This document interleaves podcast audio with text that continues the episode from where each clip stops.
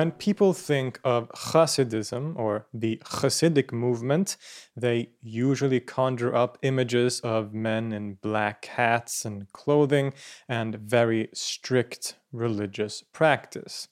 The sometimes called ultra Orthodox Jews are featured in Netflix series, in movies, etc., and are, as I said, associated with very strict and, and conservative, you could say, religious practices. What many people don't know is that the Hasidic movement is also a deeply mystical tradition, steeped in the tradition of Kabbalah and other forms of Jewish mysticism. This is a very broad topic, and the Hasidic movement is, of course, a lot more complex than what I have described just now. Uh, but in this video, we will be focusing on exploring the earliest developments and indeed origins of the Hasidic movement, its practices, its theological and metaphysical ideas, and what characterizes it, as well as discussing, of course, the founder, you could say, of this movement, who is one of the most fascinating figures in the history of Judaism. Shaman, peripatetic healer, soothsayer, heretic, Jewish holy man. These are all labels that have at one point or another been attached to Rabbi Israel ben Eliezer, also known as the Baal Shem Tov, or simply the Besht. The name Baal Shem Tov means master of the good name, and the title Baal Shem was given to certain people who used prayers, incantations, herbs, and other techniques that some might call magical or quasi magical. Most people don't associate such notions to Jewish practice, but history and uh, reality is, of course, more complex than that. And in this sense, the Besht was not all that unique. What was unique was how well he caught on with his community and the movement known as Hasidism that he jump started, a movement that is still huge in the Jewish world today and is even growing. Now, Hasidism today looks quite different from the Hasidism of the 18th century when it originated, and there aren't many aspects of the vast literature of Hasidic thought that are truly set in stone doctrines. As with many other observant Jewish communities, debate and study feature prominently, though in its earliest stages not as prominently as the surrounding community, so, to outline just one fixed form of quote unquote Hasidism would give us a very narrow view, which doesn't really correspond to, uh, well, reality. Also, each Hasidic master has expounded his own thoughts on a variety of topics and introduced new and dynamic ideas, and scholars still hotly debate the characterization of the movement in general. Therefore, it would probably be an impossible task to appease everybody with this episode, but I will try to highlight some of the characteristic features of early Hasidism as represented by the Baal Shem Tov and his immediate successors. Born probably in 1698 in the small backwater town of Okopi in what was then Podolia, which is now uh, southwestern Ukraine, the Baal Shem Tov was not set up for success in the Jewish world. No great rabbis or scholar lived near him. As I mentioned, he wasn't that notable of a figure, and in fact, his early life is shrouded in relative mystery. What we do know is that sometime in the 1730s, the Besht embarked on a spiritual retreat in the Carpathian Mountains, working as something called a lime digger. And during this time, he is also said to have had some significant spiritual experiences. When he returned, he settled in the village of Medzibich, the village with which he would become most strongly associated.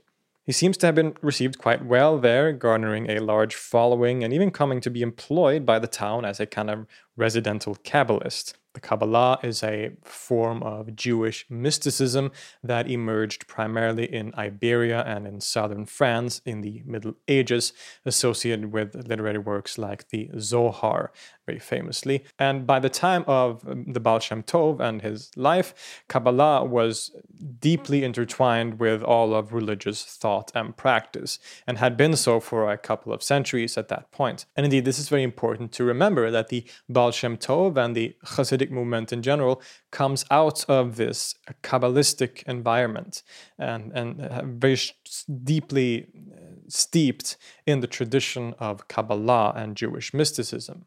As the sort of in house Kabbalist in Metzibich, the Baal Shem Tov had his own minyan, a group of 10 followers, which was required to hold a prayer service, and he was uh, paid a salary. It was from this position that he came to touch the hearts and souls of his disciples, garnering modest but enthusiastic support from devoted pupils hailing from other parts of Podolia, Galicia, Russia, and other areas. This is significant, of course, but it wasn't until the generations following his death that the Besht's teachings would explode into the multinational movement that made it famous. As is sometimes the case with people like him, the Baal Shem Tov didn't produce many writings of his own. He transmitted orally his parables and homilies, both trademark forms of Hasidic interpretation. It was his disciples, perhaps most notably Rabbi Yaakov Yosef of Polnoy, uh, that gave us clear recordings of Rabbi Israel's teachings. Through these largely second hand sources, we get a picture of the Besht's thought. While very innovative in certain areas, it is deeply steeped in a background of Lurianic Kabbalah, a form of Kabbalah developed by the thinker Yitzhak Luria in the 16th century.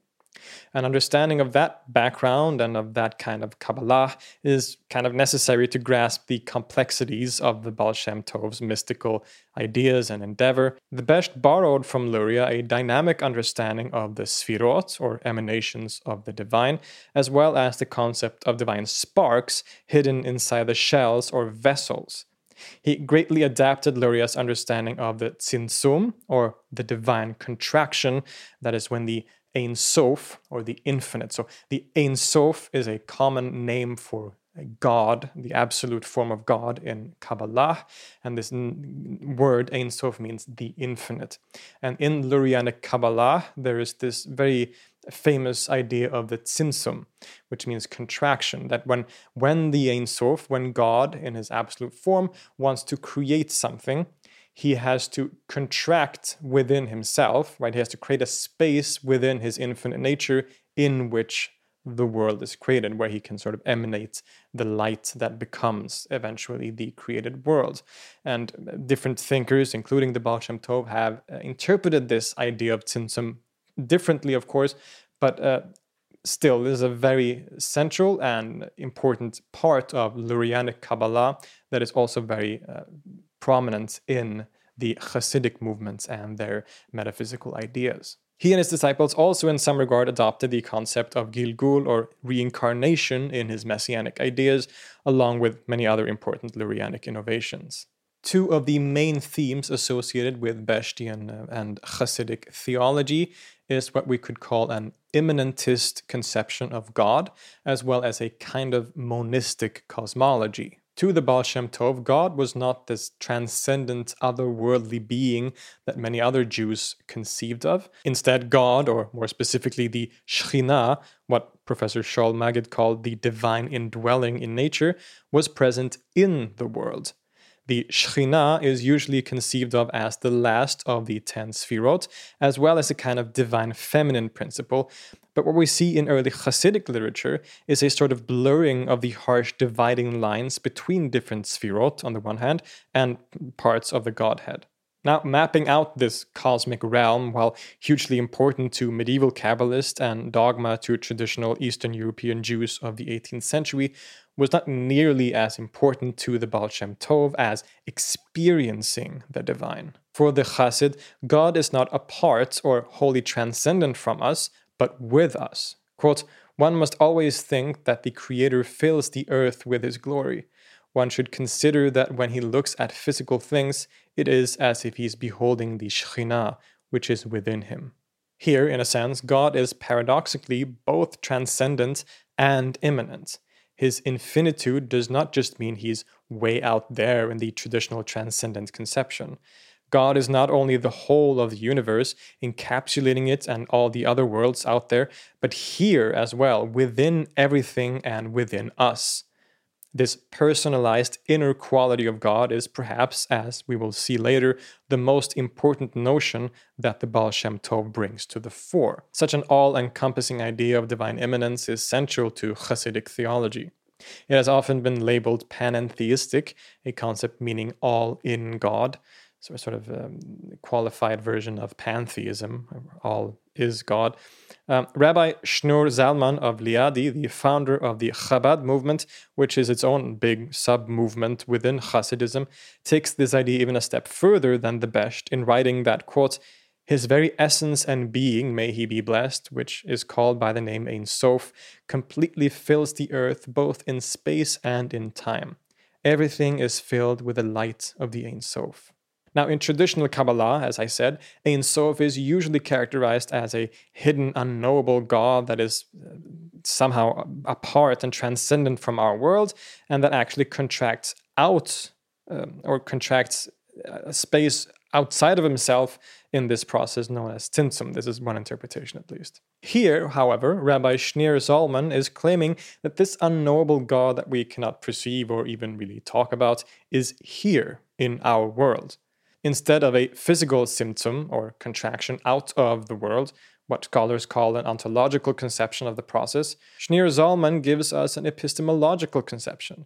His idea of Tzimtzum is, in the words of Allan Nadler, quote, a deliberate act of self eclipse or concealment from human consciousness rather than an actual delimitation or contraction of the divine essence and spirit per se. Us humans cannot fully grasp or fathom the glory and essence of the Ein Sof, so he delimited himself in stages, emanating these sphirot that become less and less hidden or hard to fathom each time. Dovber of Metzerich, also called the Maggid of Metzerich, the great Maggid or simply Maggid, and probably the Besht's most important disciple, gives a similar idea of Tzimtzum as a process of Ein Sof lessening its complexity so that we can understand it. The laws of the Torah becomes a sort of simple guidebook to steer us in the right direction since we can't actually grasp God itself in the form of Ein Sof in its absolute form, so to say. In any case, it is clear that instead of the harsh distinction between the profane world that we live in and the divine world of the Godhead, which arguably characterizes much of Lurianic Kabbalah otherwise, the Baal Shem Tov sees God as being here, present in our world in a very profound and, and direct sense. And that this God can actually be reached, this immanent God can be reached through certain spiritual exercises. This is where perhaps the most important Hasidic concept comes into play the idea of devekut. The word is usually translated as cleaving to God or union or communion with God, and it has a wide range of uses in the Hasidic and even just the Beshtian literature. For the Baal Shem Tov, devekut is a deeply personal experience. One cleaves to God by moving inward and cultivating what the Besht calls inner awe through certain spiritual exercises and forms of prayer.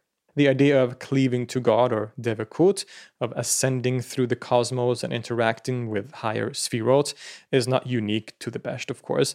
Neither is the idea of moving upwards through the four worlds, or olamot. It is the way the Besht proposes one ascends through these worlds, who is allowed to do it, and the prominent, indeed primary place that it takes in his general practice that is indeed revolutionary and that did become a point of major contention for many Jews at the time. First, we have to consider that the Besht's contemplative and prayer based practices form the backbone of Devekut. However, he doesn't have a comprehensive handbook on the topic, but rather a series of shorter teachings that have been collected from throughout his life. A major part of the Baal Shem's spiritual practice is the process of making yichudim, or unifications. There are generally three yichudim, and with each one, the practitioner rises to a new olam, or world. Menachem Kallus outlines the altered state of consciousness one achieves with each yichud. Quote, the first involves contemplative awareness of the integral relationship of everything that exists within manifest creation. All beings, human and animal, all life forms, including the ignoranic. Making a yichud means not only recognizing how all things are interconnected, but specifically including oneself within that web of manifest existence. From this gross level of integration, one proceeds to ascend to enter more deeply into contemplative awareness of nishamot, this level involves imaginal or angelic forces and powers, as well as other souls that may appear within one's own consciousness at a subtle level. One must then ascend to the level of recognition of Elohut as the causal itself. Here, one encounters and integrates the highest spheres or sphirot that are located at the very deepest levels of manifestations accessible to human consciousness, effectively integrated within divinity itself. Making Yechudim, however, is not simply a contemplative practice. The practitioner prays very slowly, paying attention to his breath while visualizing a quote flow of spiritual empowerment. It is said that the Besht prayed so slowly and for so long that his disciples often could not stand it and would walk out of the synagogue in exhaustion. Devekut, however, is not just meant for powerful, heavy spiritual experiences. One can, and indeed should, try to integrate or experience Devekut on a daily, everyday basis.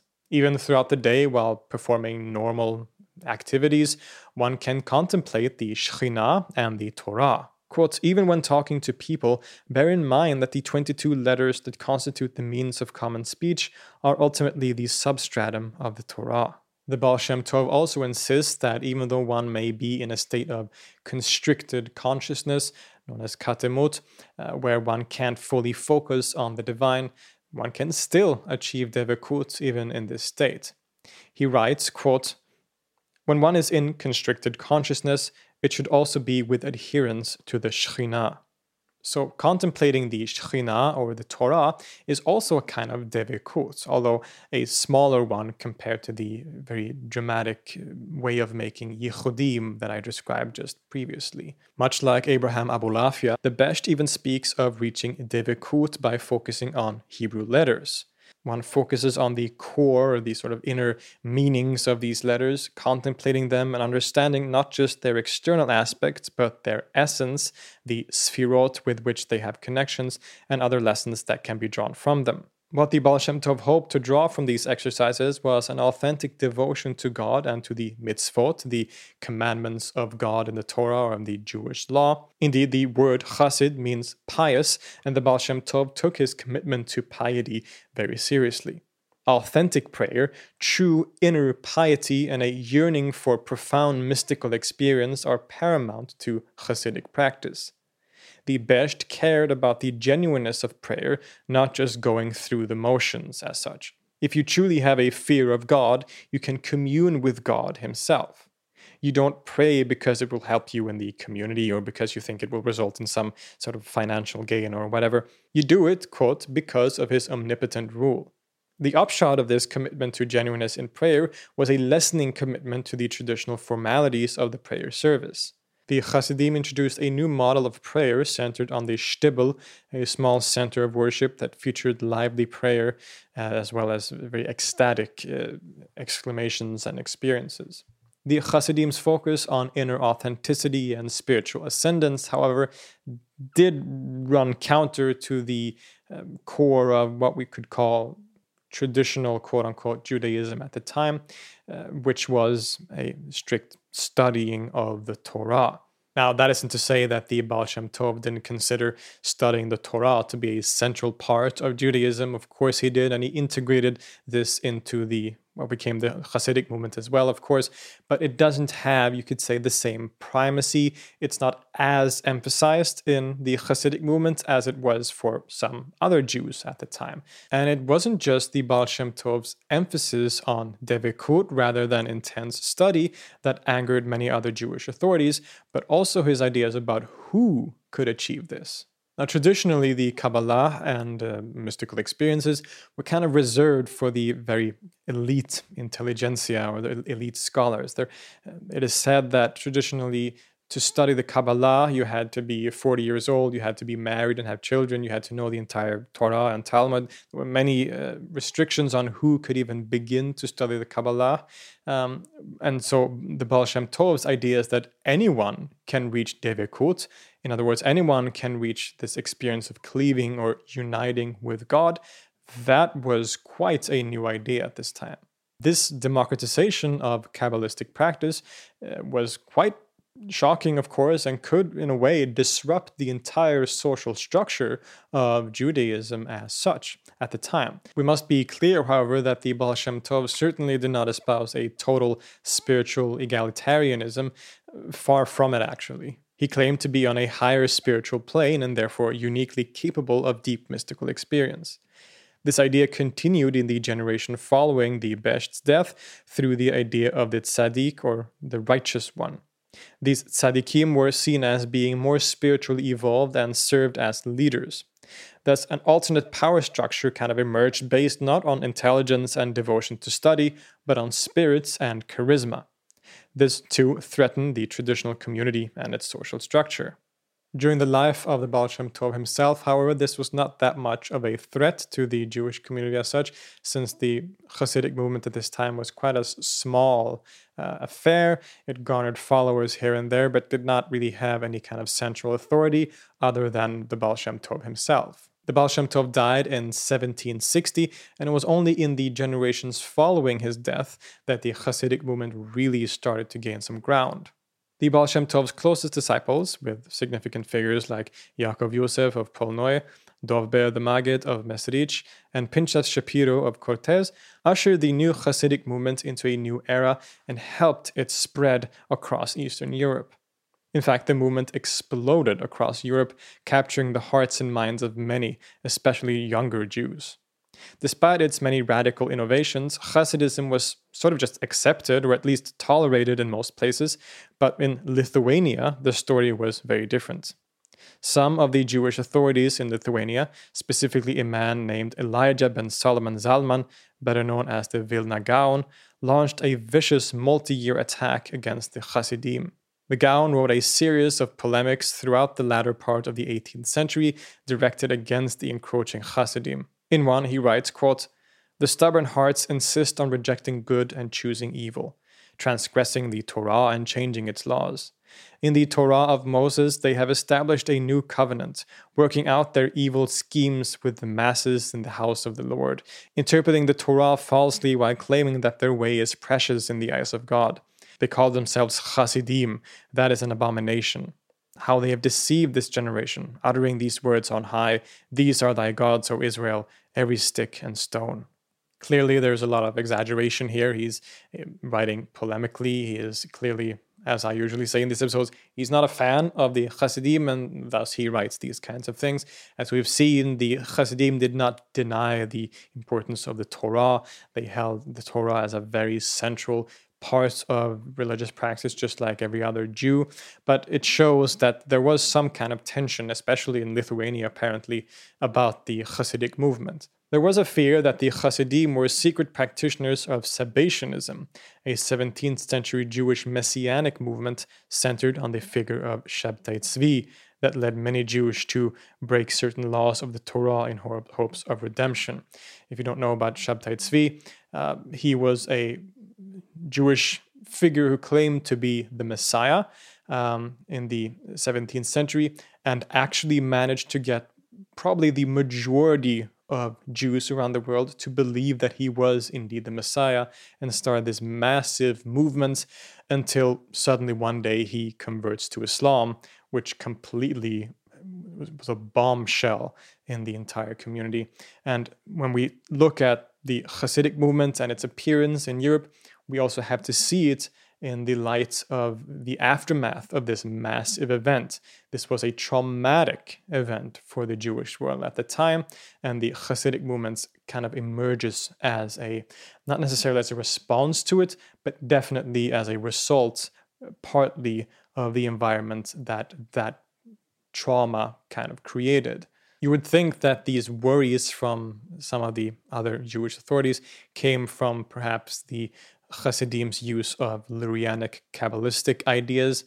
But indeed, when we look at, for example, the Gaons who wrote the polemical uh, quote that I just uh, read to you, uh, he was also actually devoted Kabbalist. And when we look deeper, we can see that the theological differences between the Hasidim and its enemies, so to say, weren't really that major at all. The situation was a lot more complex than that. Allan Nadler writes that, quote, there was virtually no substantive theological difference between Hasidim and Mithnagdim in their respective theoretical understandings of the nature of divine immanence. Where they did differ was on the place and application of this belief in religious life and the propriety of propagating it to the Jewish masses.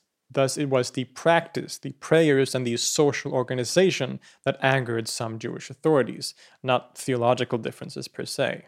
The tensions got so bad that in 1771, when an epidemic hit Vilna, causing the deaths of many of its Jewish citizens, there were riots against the Hasidim. They were blamed for this epidemic. They were, some of them were flogged and forced out of town. Despite the Gaon's best efforts, however, the Hasidic movement spread far and wide. New Hasidic masters developed their own theologies and courts to which wide eyed students would flock for advice and wisdom. Over the next few generations, these courts became true destinations with communities forming around them and their associated rebbes or rabbis. They eventually came to follow a dynastic model whereby a close relative of the rebbe would take over upon the former's death. This system is largely in place today, even though many Hasidim have moved to America or Israel. So, what was so appealing about the Hasidic movement to so many people around the world? This is probably, of course, a complex question to answer, but one could guess that at least one aspect of its popularity stemmed from the fact that it gave a more personal relationship to God and one's religious practice, as well as a at least relatively egalitarian attitude where everyone was able to reach the most deepest mystical experiences and intimacy with God that did away with some of the more hierarchical uh, structures that only allowed certain elite people to have access to the Kabbalah and to the what some conceive of as the deeper aspects of the religion. This instead allowed for a wider uh, group of people to be invited uh, to the secrets, so to say, of, of of, uh, of, of uh, Jewish mysticism and, and Hasidism uh, in general, or in particular, I should say. One of the biggest contributions of this movement are the twin ideas of Ayin and Yesh, often translated as nothingness and suchness. Ayin is very similar to Ein Sof, and in fact, Ayin and Ein are essentially the same word. As Ein Sof is an idea born out of a negative theology, in other words, explaining what God is through negations, one can't say anything about what God is in a in positive sense. One can only describe God but by what he isn't. That is that's what apophatic or what negative theology means. Ain could be described as a notion born from negative ontology. It is a sort of nothingness that is necessary for yesh or creation to occur. It pervades and links everything. In a way, it is sort of like dark matter, a mysterious stand in for what we can't comprehend about the universe. Ain is also, however, a goal. It is self annihilation. To reach Ain is, in the Maggid's formulation, a goal of Devekut. James Jacobson Maisels writes that, quote, one who has achieved Ain has achieved equanimity, an indifference to the vagaries of life and an absence of self concern. Achieving Ain means realizing both the unity and equivalence of everything in the world, as well as its essential non value. As the Maggid himself teaches, quote, a person must consider himself nothing. They must abandon themselves and forget their suffering in order to come to the world of thought where everything is equivalent. This is not the case when he is cleaving to the corporeality of this world. End quote in both cases. Some, including the important scholar Rivka Schatz Uffenheimer, have used this concept to claim that Hasidism is at its core a quietist movement focused primarily on contemplation. The great scholar of Jewish mysticism, Gershom Scholem, went in a different direction, claiming that Hasidism is essentially world denying, viewing our life in a rather pessimistic light. But many scholars today have pushed back against these conceptions, including James Jacobson Maisels and Moshe Idel, claiming that Hasidism and its specific spiritual practices are in fact activist and fundamentally world affirming. In this model, Hasidism calls upon its adherents to find deeper connections to the world and other people, and thereby also finding a deeper connection with God. In this episode, we have only discussed the earliest developments and origins of the Hasidic movement, some of its basic theological ideas and practices. Today, the Hasidic movement is a very significant force in the Jewish world. They exist in many parts around the globe, uh, very famously, for example, in Israel, of course, but also in New York. The Hasidic movements are often strongly associated with the so called ultra Orthodox, or more properly called the Haredim, uh, which are very strictly observant Jews famous for some other uh, attire, for example. And these two terms, the Chasidi or Chasidim and the Haredim, are sometimes synonymous, even though they, of course, aren't synonymous completely. But this shows you that the um, the fact that the Hasidic movement or Hasidism is a deeply mystical tradition. It is steeped in Jewish mysticism and Kabbalah, and yet it is very strict for the most part in its conception and practice of Jewish law and interpretation of the Torah, for example. It's another good example to show that this very modern, new agey kind of interpretation that mysticism is always some kind of liberal kind of hippie thing as opposed to strict religion when in fact for most of history, that's basically the opposite of the truth. That mystics are sometimes, uh, more often, some of the most strict people in terms of religious practice, and in this case, law, for example. We see this in many other religions like Islam and, and Christianity too. With that said, there's of course a lot of nuance and diversity here as well, but I think that's a, um, a good point to keep in mind at the very least. In any case, if you want to understand Judaism today, you cannot do so fully without also knowing about the Hasidic movement. And in this episode, I have attempted to give you at least a simple overview of the earliest developments and ideas of this very interesting uh, Jewish tradition. It stands as one of the most significant and important uh, aspects of Judaism in the world today, and is, of course, as I hope you will agree at this point, is very fascinating and intriguing on various different levels too.